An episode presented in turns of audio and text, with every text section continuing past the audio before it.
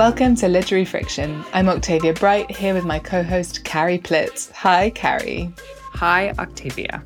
For this minisode, we are doing something a little different. It is sponsored by publisher Picador, who this year have launched a new list of contemporary classics called the Picador Collection to coincide with their 50th anniversary year. With the aim of bringing seminal titles to a new generation of readers, the Picador collection combines the gravitas of a modern classics list with the eccentric, boundary pushing spirit of cult paperback publishing. The first titles on the list by incredible writers, incredible writers, including Bret Easton Ellis, Hanya Yanagihara, Cormac McCarthy, V.S. Naipaul, Jamaica Kincaid, Jackie Kay, and Alan Hollinghurst are books that inspire devotion, each of which have spent many years being eagerly pressed into people's hands. I have definitely pressed many of these books into people's hands. Into my hands, even. yes, into your hands. It's true. to celebrate the collection, we've got a really exciting show lined up. First, we're going to be interviewing the inimitable Antiguan American writer Jamaica Kincaid, who has five books featured on this list. And then we're going to talk to Stu Wilson, who's from the art department at Picador. The Picador collection titles all have a fresh new look, designed by Katie Took, and Stu will be telling us about the work that went into designing the series, but also talk about the fascinating process of cover design more generally. So if you've ever wondered what goes behind the covers by which you are not supposed to judge your books, listen up and you'll find out. Yeah, and not only that, we're really excited that along with Picador, we're going to be running a competition. My favorite thing, Octavia. Five lucky listeners will win a sturdy and now very rare literary friction tote, along with each of our two favorite titles from the Picador collection, plus one of Jamaica's books, which means five books in total in each bag. So, if you want to find out which are my favorites and which are Octavia's, see if you can guess, check out Picador's socials, which is at Picador Books on Twitter and Instagram, and also our socials. And we will also link to everything in the show notes for more information. That's right. And the competition is now live as you are listening to this. It will be open until the 6th of October. So, you've got a two week window to enter. So, get on it. Yeah, and and you have two weeks to guess what our favorite books. That's are. right, and I think it will be very hard. but before we get started with the show, Octavia, do you want to introduce Jamaica Kincaid? I absolutely do. Jamaica Kincaid is an award winning Antiguan American writer, as well as an essayist, gardening writer, and professor of African and African American studies in residence at Harvard University. Jamaica was a New Yorker staff writer for over 20 years, writing the Talk of the Town column, and was the recipient of the 2022 Paris Review's annual Lifetime Achievement Award. The author of more than a dozen books, her essays, stories, and novels offer evocative portrayals of the mother daughter relationship, the life of making art, and the legacy of colonialism. Jamaica's work has been compared to that of Toni Morrison and Virginia Woolf, praise from Susan Sontag, Joyce Carol Oates, and Salman Rushdie, to name just a few. This year, Picador will reissue five of her books as part of the Picador collection. At the Bottom of the River, a collection of short stories published in the magazines The New Yorker and the Paris Review between 1978 and 1982. Among Flowers, a 2005 memoir of a journey she made to the Himalayas, and the novels Annie John, Lucy, and the autobiography of my mother from 1985, 1990, and 1996, respectively. Five more will be re released next year. We'll be talking to Jamaica about At the Bottom of the River and Annie John primarily, but also her life in literature and as a writer. So stay tuned for our conversations with Jamaica and with Stu Wilson from the Picador Art Department. It's going to be a fun show.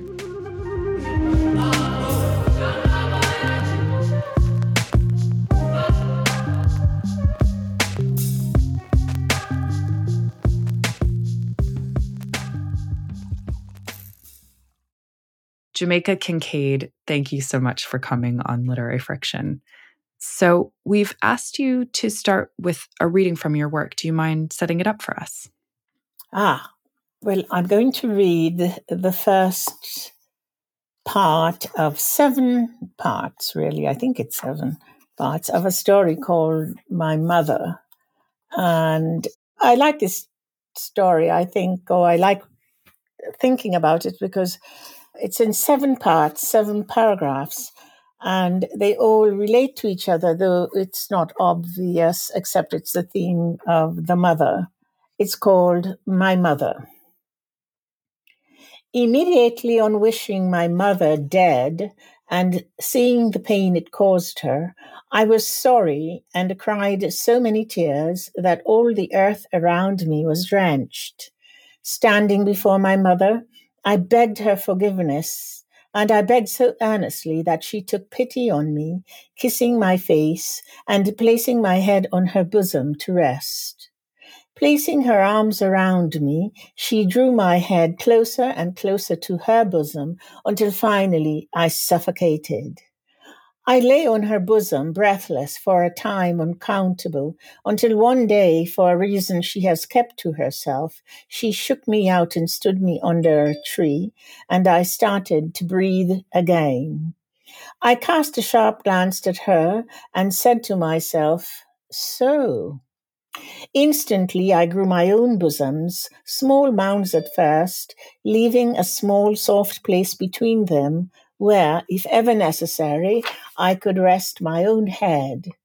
Between my mother and me now were the tears I had cried, and I gathered up some stones and banked them in so that they formed a small pond.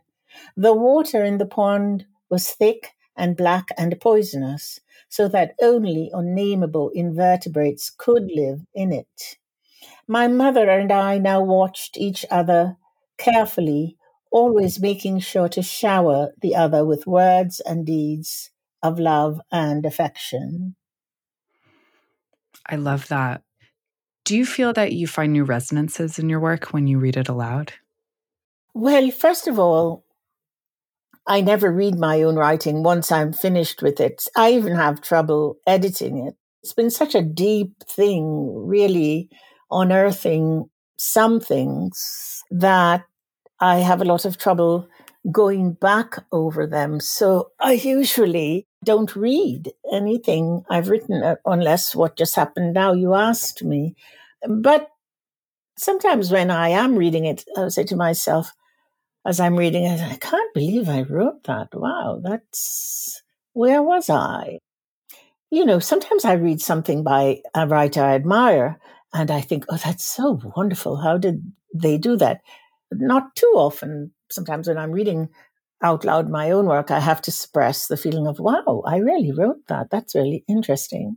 So I suppose resonance, but it's more vanity. I'm a very vain person, really which is why I stay away from myself. I will become my own icon, my own idol, and worship myself. Oh, that's very dangerous. I kind of love the idea of one's own icon being one's younger voice. Yeah, but like the time traveling of it is kind of fabulous. My own influence. Yeah. well, you obviously, after At the Bottom of the River, this collection that that story my mother was first published in, you went on to write many, many books, and five of these are now being reissued by Picador. How does it feel for that to be happening? How does it feel for that old version of your writerly voice to now be about to reach a whole new audience all this time later? Oh gosh, well, you know, I am 73 years of age and I forget that I'm an old woman or I'm I'm regarded as an old woman. I mean, people get up and give me their seats and on the bus when I used to take the bus. Now I never go anywhere. But they haven't yet said I should board first. You know how they like to board children and the infirm and the elderly first on airplanes. Mm-hmm. well, they haven't yet looked at me and said, You. Um, and that is the one time I really would be glad for that.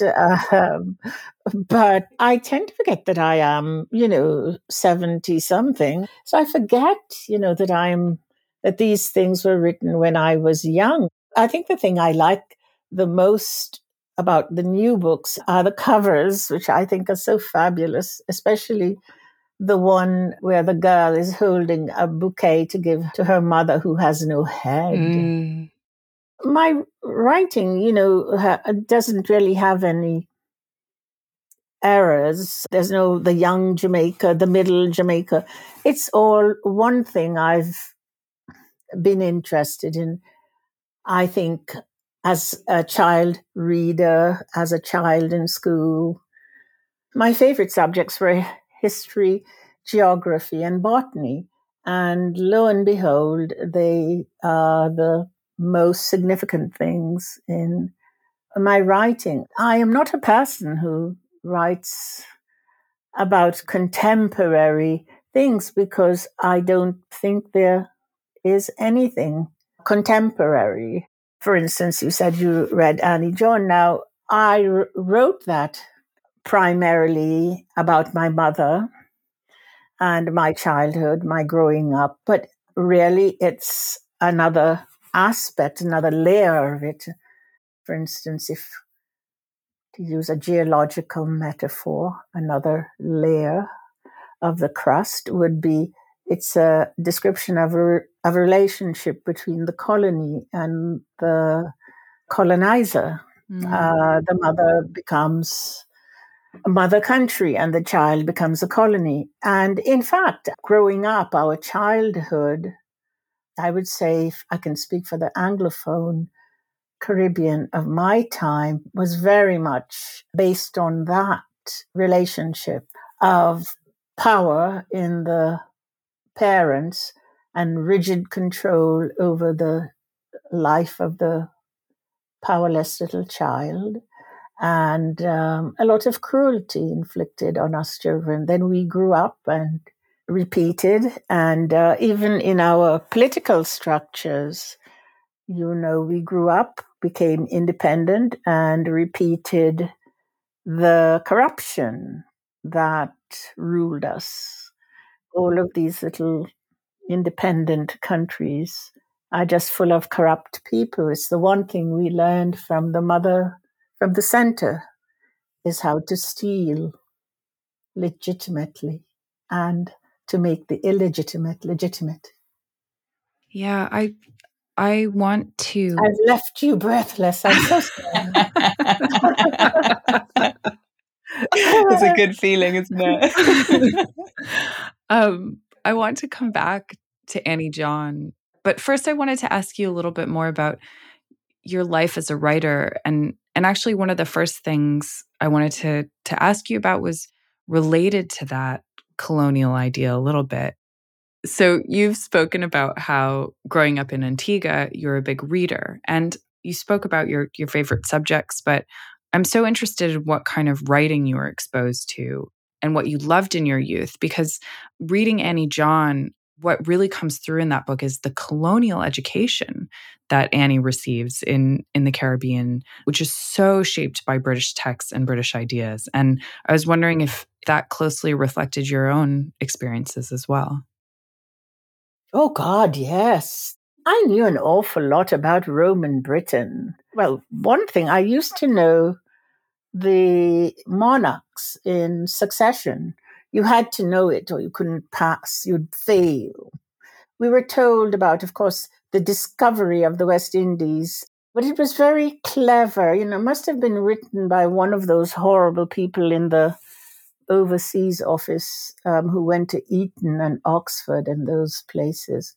But are actually quite nice places, just turn out horrible people.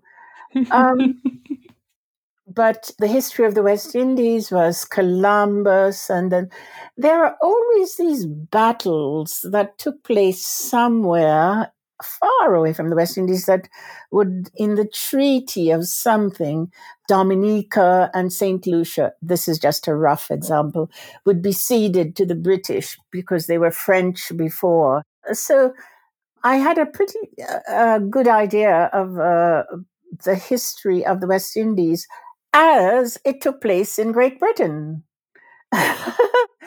and, you know, until 1834, I think, a West Indian was a white person. I don't think people understand that and how crucial that distinction eventually became. I mean, it's the plot of Jane Eyre, you know, Mr. Rochester's first wife. You know what's wrong with her is that she's white, but she grew up among black people, and that was a distinction. Anyway, so you asked me about my education. Yes, and so my mother was very political. So quite young, I began to make these connections, you know, between things. So I would have, it's, um, quite true that I did wonder about why we were singing a song about longing to see the white cliffs of Dover.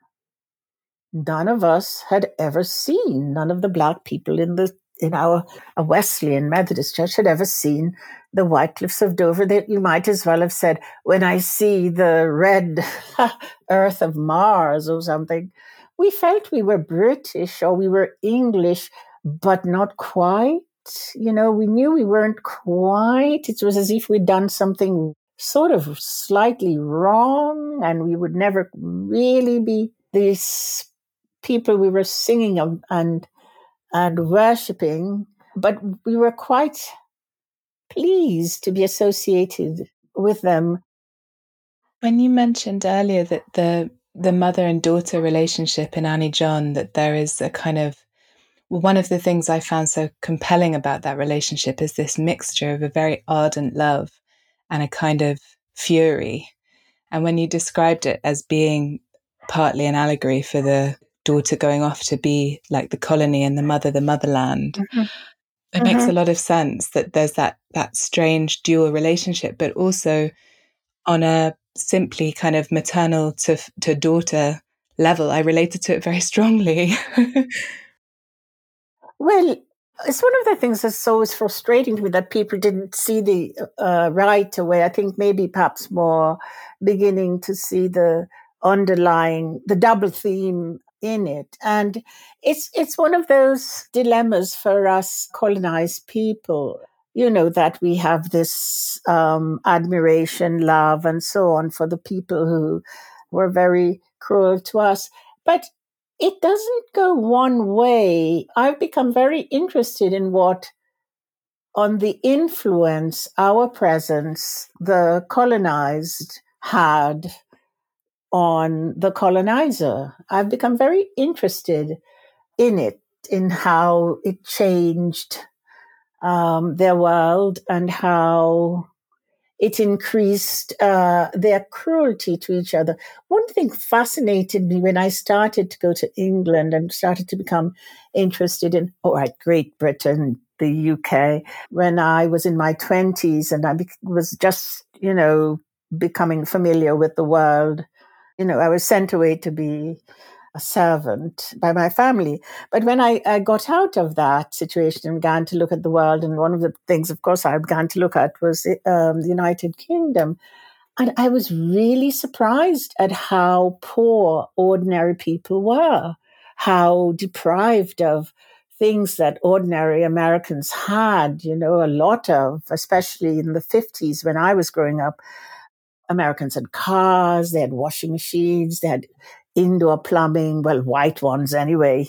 And I was just shocked at how scarce prosperity was among working people in England. And it occurred to me even then that, as usual, it all goes to the 1%. I thought everyone would have more or less something that looked like Pemberley. I didn't realize it was only one person who got Pemberley and the other people had to take care of it. And then it dawned on me, oh, no wonder they went to these places where I am, because if you go to Antigua, if you're just a working person in England and you go to Antigua, you can sort of live like you're in Pemberley. Let's talk more about Annie John, which was your first novel um, mm-hmm. published in 1985. And we just before we got on this call, Octavia and I were were talking about how much we loved reading this novel. And I think one of the things that we both loved about reading the novel is because Annie John is such a wonderful character, which in some ways her kind of trials and tribulations are so ordinary. You know, it's about her relationship with her mother and her friendships and and yet she's so unique and she's so complex and she just springs off the page. And she has all of these contradictions. She does well in school. She rebels. Uh, she's filled with disgust but also loves sometimes for the same people at different times. And i wonder if you could just talk about annie. How did she come to you? You know what what does she mean for you as as a character? Oh gosh uh, I, I once jokingly said to someone something very true that my mother wrote my life. And I think that the character, uh, Annie John, was so formed by my mother's, uh, because I was an, her only child. And I think I was the first child she allowed to be born. I think she had probably two or three pregnancies before me, and she didn't allow them. And I say that with complete support of her. She did not want to have children, and she did not have them. But for some reason, she would always tell me about my life. For instance, uh, before I was even out of her stomach. So I have a, a white spot on my hip, just just like a white spot my brown skin.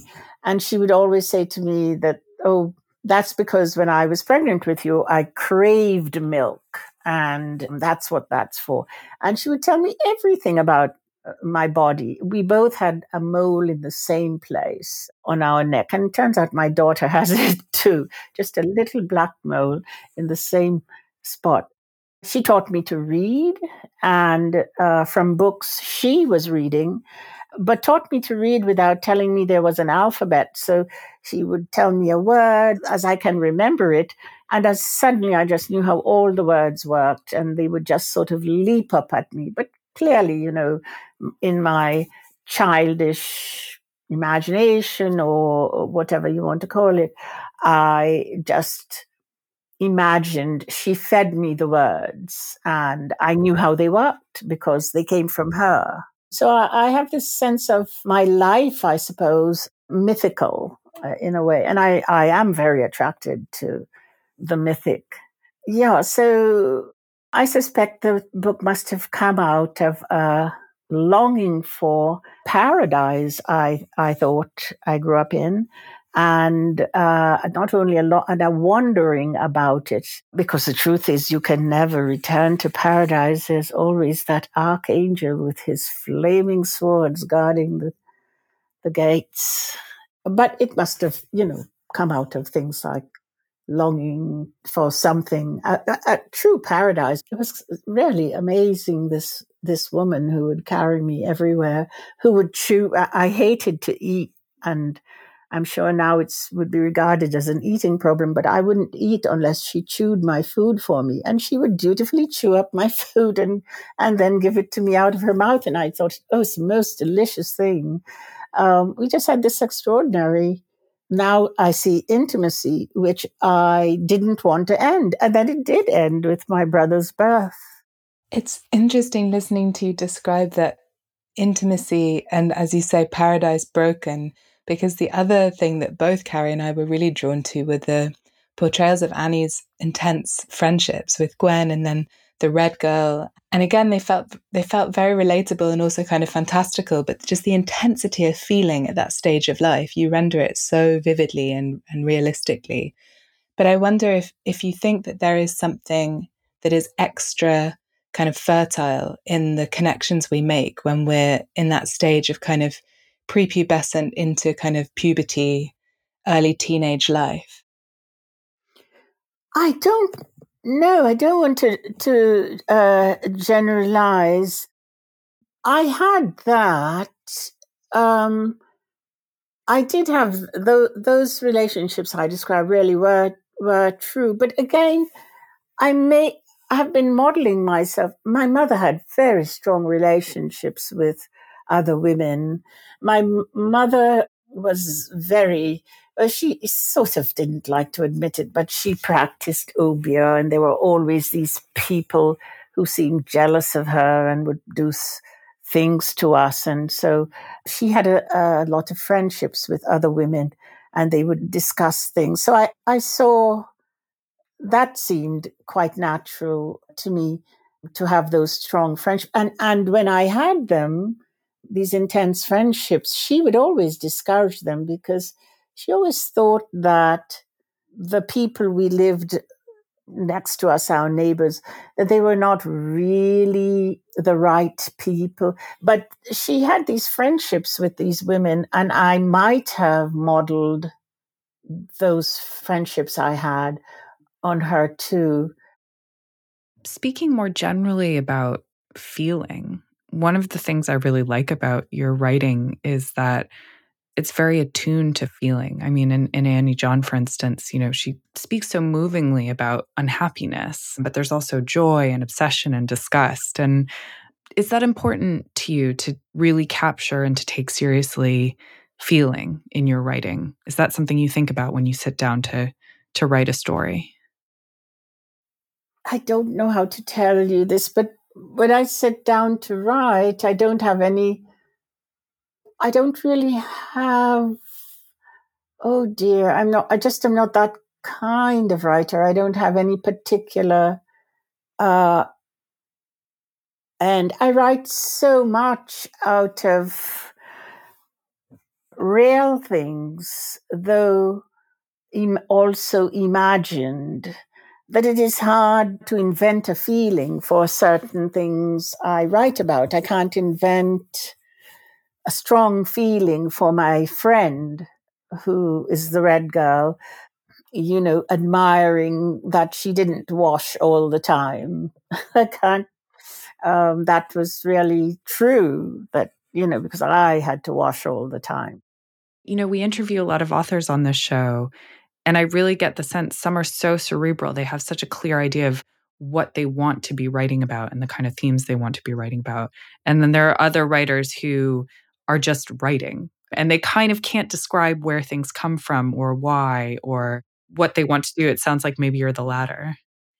I think so. I'm so jealous of people who know what they're doing when they start to write because I don't at all you know, I mean, I grew up with books, but I didn't grow up with writers. I actually thought that people didn't write literature anymore after Kipling because we were never taught anything. I never read a book or knew of a book that was of literature that was written in the 20th century until I was 19 years of age. And the household in, in which I worked, the uh, woman of the house gave me The Second Sex and then Virginia Woolf, because she was a feminist.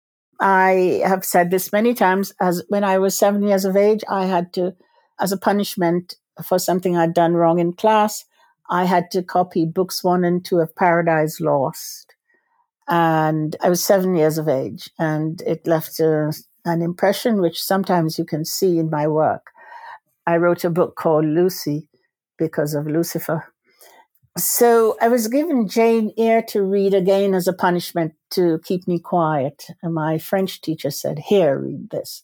That's when I began my impersonation of a writer because I would pretend I was a writer and I would pretend I was not only the author of Jane Eyre, but I would pretend I was Jane Eyre too.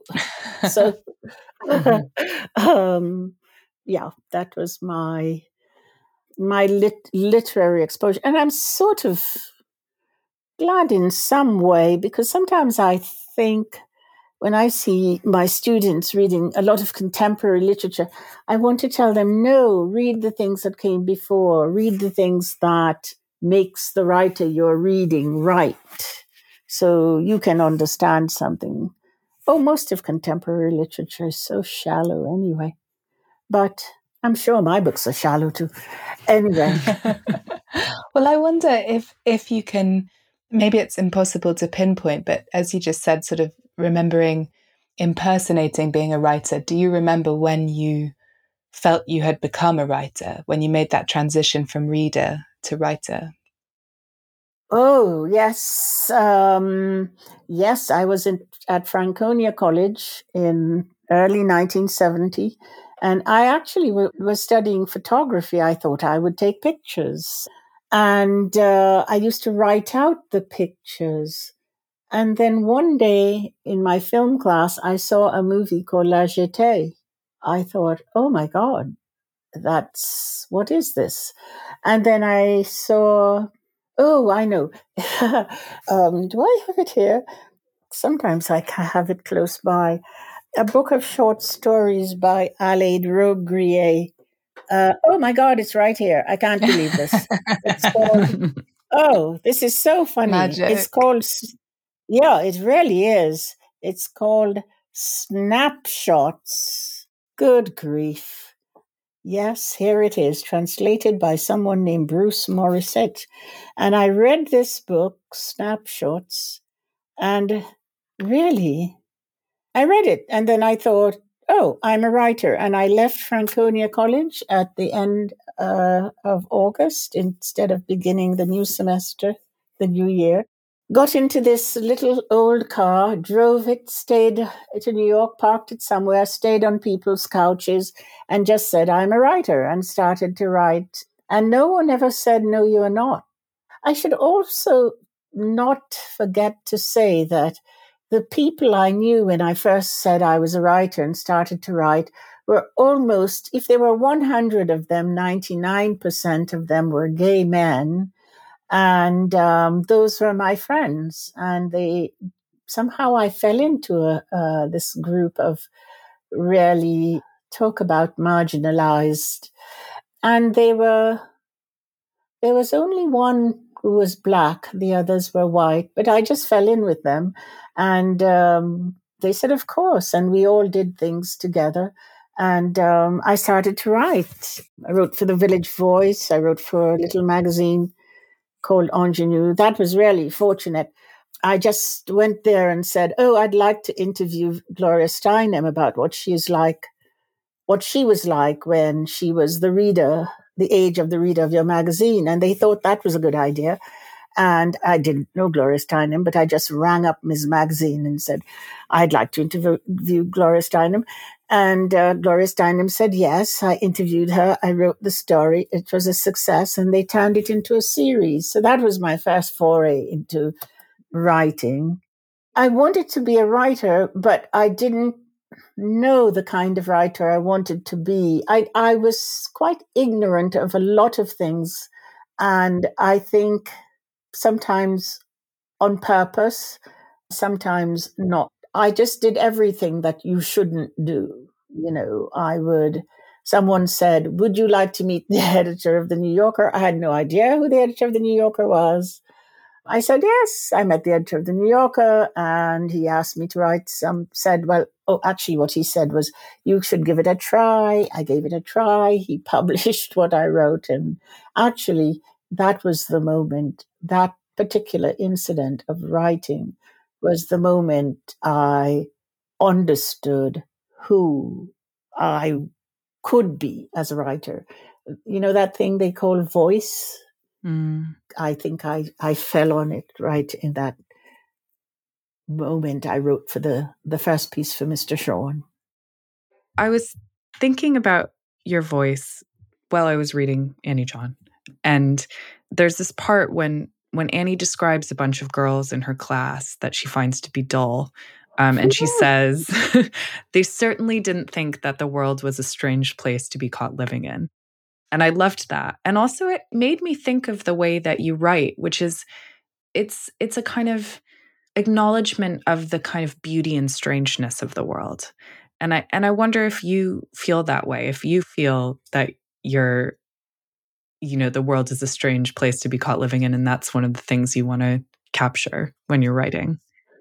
Oh my god do i ever feel that? I you i mean i've always felt the felt that thing life was very strange and that we were just we humans were just incapable of really, you know, all our senses are really like they're the senses of something that lived a billion years ago or something. I've always found that strange. I've always found life strange. In fact, was one of the things in a way that was alienating to my friends in my real life in school when I wasn't being, you know, the most wonderful girl in the class. Um, I I found life uh, very, yeah, very strange. But nobody else did, so I was just always alone with these thoughts. Even now, you know, yeah, it's strange. It's really strange. But you know, then there's coffee yeah. Then there's coffee and, and also gardening. I mean, you're an avid gardener, and, and you said at the beginning mm. of this conversation, botany has always been a real fascination of yours. I wonder, you know, gardening can obviously be such a creative, expressive thing to do, but also I see gardens as full of that kind of strangeness. I mean, slugs and mm. snails mm. and all kinds of things. I wonder if you feel the same way. Oh, yes, but um Oh, not so. The snugs and say, oh, this morning I actually resisted just crushing a snail. I thought, You're a saint. Oh, well, yes. I, for some reason, I thought, well, it's the end of the. Uh, all right, go on and be eat the leaves of my hostas. But my gardening, it's become a form, or it always was a form of writing because oh you don't want to get me started in into the gardening for instance I, I could wander from now until dawn tomorrow why the i don't know what to call you all anymore english people were so much more interested in the vegetable kingdom than the spaniards who were always interested in the mineral kingdom and that's how they built an empire. But the British imperialism a lot was more concentrated in fruits and vegetables and flowers and you know tobacco cotton so i when i how i came to gardening was through um, this observing the imperial enterprise, the the colonial uh, enterprise, you know. So I would come across like Joseph Banks introduced tea to India. Apparently, Indians didn't drink tea; they drank bush tea and so on. But the thing we call tea, you know, um, Camellia sinensis, comes from China, and he introduced it to Indians and introduced it to England when people say English breakfast tea, there is no tea in England or English chocolate. There is no chocolate tree. and so I, I garden with that in mind. I grow cotton every year and I never get anything but flowers because I live in Vermont and the season is too short to produce actual cotton. But I just love growing it because it's a beautiful plant, has beautiful hollyhock like flowers but just, you know, dazzling, kind of shimmering pinks and yellows.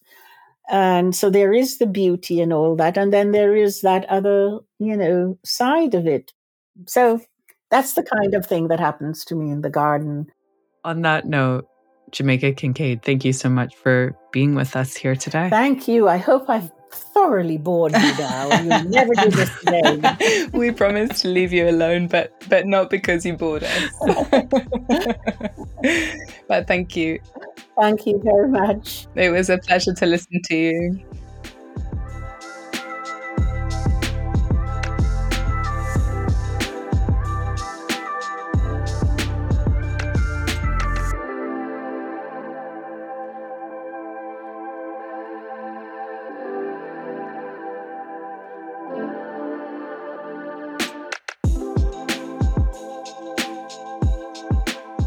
Next up, we have Stu Wilson, Picador's art director with over 20 years' experience in book design, who's here to talk about the new covers he and designer Katie Tooke came up with for the Picador collection.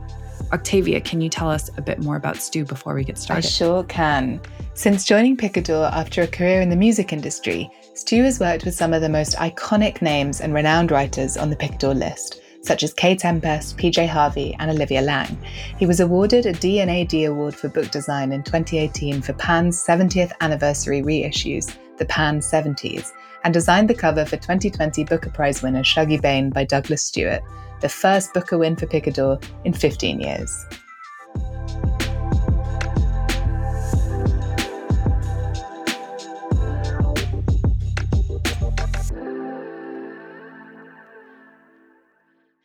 Stu, thank you so much for being here with us today. You're more than welcome. Thank you.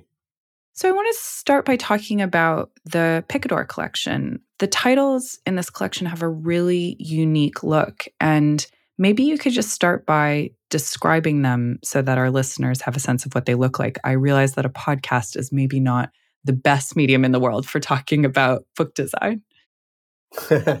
so, essentially, they're a set of a baker's dozen of 13, and they have a unifying look that carries its kind of own signifying branding um, with these slices top and bottom, which I'll come on to later, and consistent typography in different colours with contemporary images and illustrations that suited to the book um, full bleed across the cover, which was also quite important. We wanted them to have have a kind of unifying look because they are a collection, obviously, but also have their own individuality because a lot of them are perceived classics, some of them are new, some of them are more contemporary, and they also cover the span of Picador's lifetime. As you say, they're such different books, and I'm fascinated by design process. Like, how did you settle on this kind of language and how many different designs did you consider was it a really long process like imagining you at a table with hundreds of images strewn around you like a mad professor yeah in that um in that way of just considering every single option for every single cover. I mean, some some things are kind of relatively straightforward in the process. If I talk about Little Life briefly, Hanya was very keen on that image it had been used on the American version of the publication, and she wanted it for our British version, but that didn't happen in a way. So actually, this was an opportunity to revisit that. So that conversation became a relatively short process because we knew exactly what we wanted to do. But then something, you know, a little bit more contemporary like Room, you have to go through a lot of iterations on how do we actually display this in a classic sense but also how does it fit within the collection parameters as well? You mentioned before that you commissioned some new illustrations for some of the covers, which is such an exciting thought. Do you have an example of like a particular one you'd like to talk about that was a new commission? Well, I can talk about, I was going to talk about four. Brilliant. which would probably mean I'll go on forever. But it just means that it kind of shows the difference in the way that we were thinking. The first one actually is Middle Passage because it's an older novel and. Who's the author of Middle Passage? So that's by Charles Johnson, and it was winner of the National Book Award in 1990. And so it goes to show its age. And it, it had a very, a very old fashioned cover to it.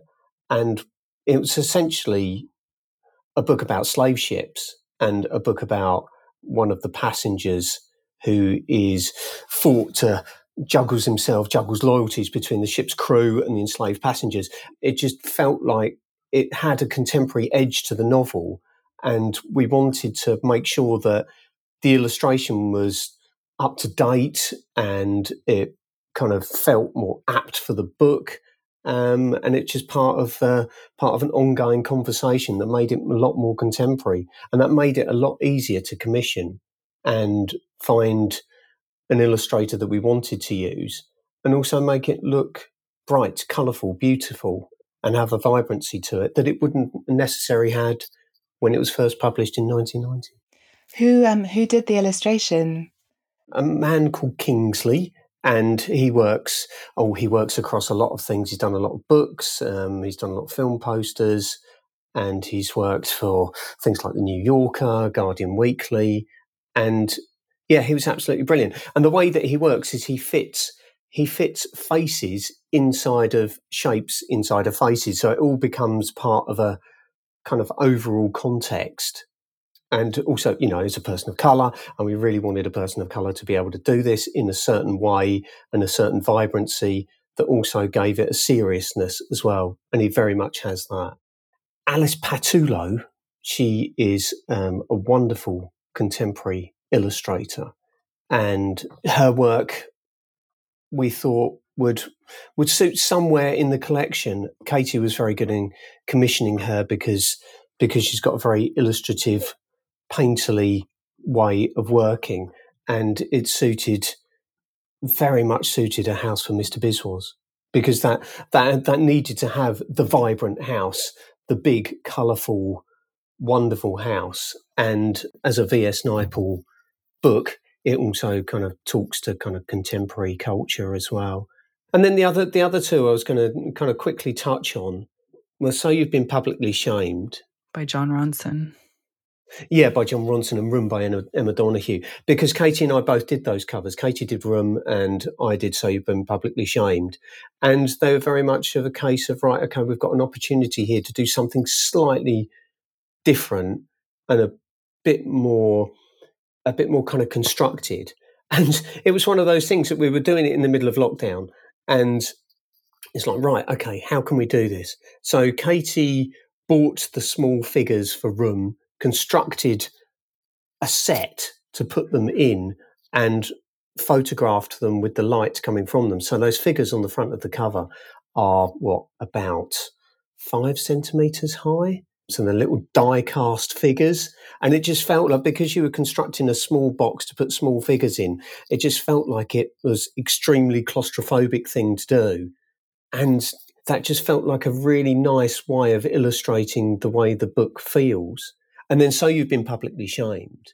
I bought the keys from eBay, all the different keys for the keyboard from eBay. So it's got a it's got an emoji face made out of keys because a lot of the the book is about how we're perceived online and you know people's people's tweets and how they've been castigated for things that they've done in in an online world and about contemporary society today. So I made it all up in my back room and photographed it with an old iPhone. so it kind of had the kind of lo-fi technology way of doing it. We've just spoken to Jamaica Kincaid on this podcast. Have you? Oh, marvelous. Whose books are are part of this collection. And I wonder if you could speak specifically about how you arrived at the design for the covers for the books you're reissuing of hers in the collection. So this is quite interesting because Katie had a whole selection of artists from extremely contemporary to reasonably conservative. And there was a big debate in house here as to the direction that we wanted to go. A lot of people wanted to make them a lot younger and brighter and bolder, and some people didn't. So it, it was a, there was a very big ongoing conversation between a good five or six artists, and then when we came round round to actually speaking to Jamaica and her agent about it. She was very keen on this particular painter. That was that was kind of interesting because actually, actually, what this particular painter does is it shows a kind of a, a light and a warmth and a tone that still feels very engaging and very beautiful, and it just has that that kind of vibrancy to it as well.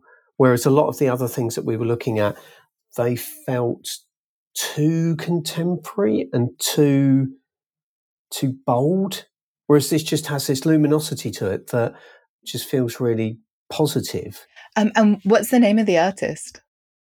So the artist is Hughie Lee Smith, and we very much got in touch with their agent and used a lot from their archive because they were so suitable for each of the individual titles. I remember Jamaica herself and her agent being involved in the process with Katie and picking out the various ones that they thought would fit with each individual title, there was quite a lot of debate about that because we wanted to get the tone absolutely right. It's kind of extraordinary when you look at them all.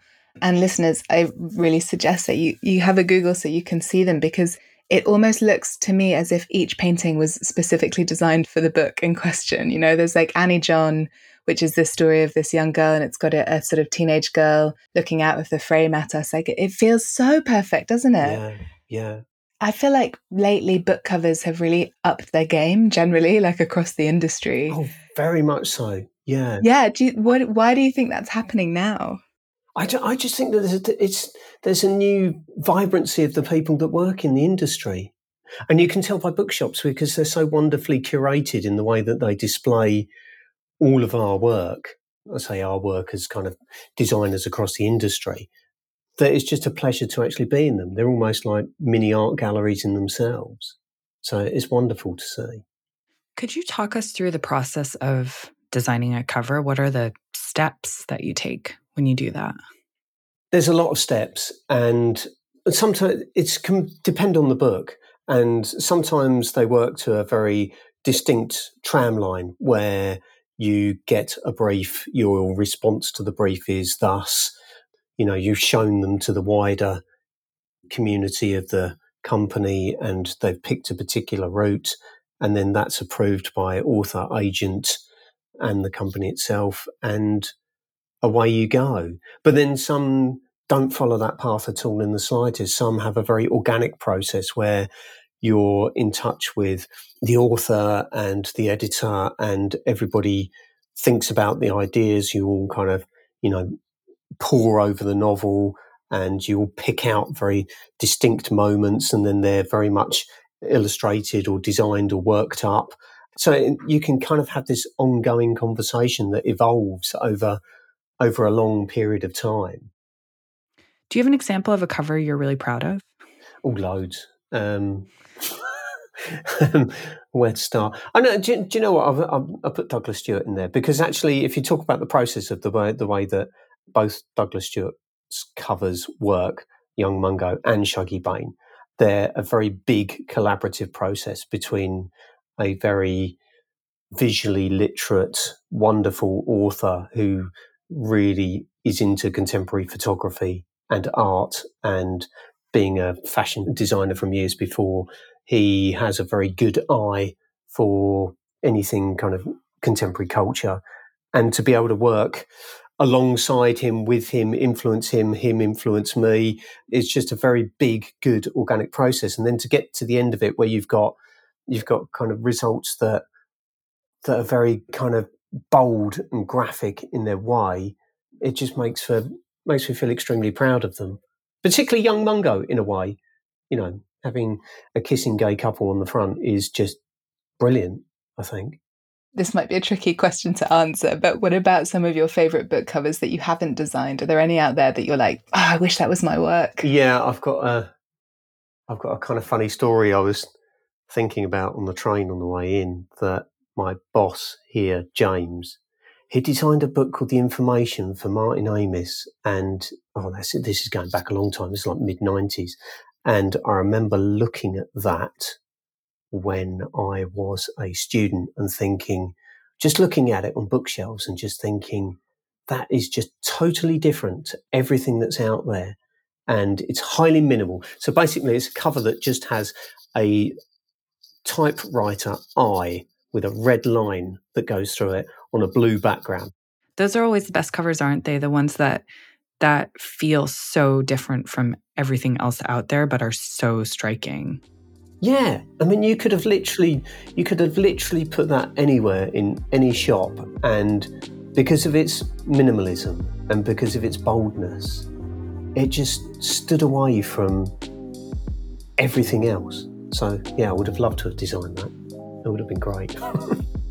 well, Stu Wilson, thank you so much for being with us here today and talking us through the fascinating process of getting a book cover out into the world. No, you're more than welcome. More than welcome. Thank you. That's all the time we have for today. Thank you to Jamaica Kincaid, Stu Wilson, Siobhan Slattery from Picador, and to Daphne Karnezis and George Miaris for editing. Literary Friction is available as a podcast to download on iTunes or wherever you get your podcasts and to stream on nts.live. You can check us out on Twitter and Instagram. You can also get in touch with us on email, litfriction at gmail.com. Don't forget to enter the competition. Check the show notes for all of the details there, and we'll be back soon for a show with Gabrielle Zevin, the author of Tomorrow and Tomorrow and Tomorrow. Until then, I'm Octavia Bright with Carrie Plitt, and this was Literary Friction.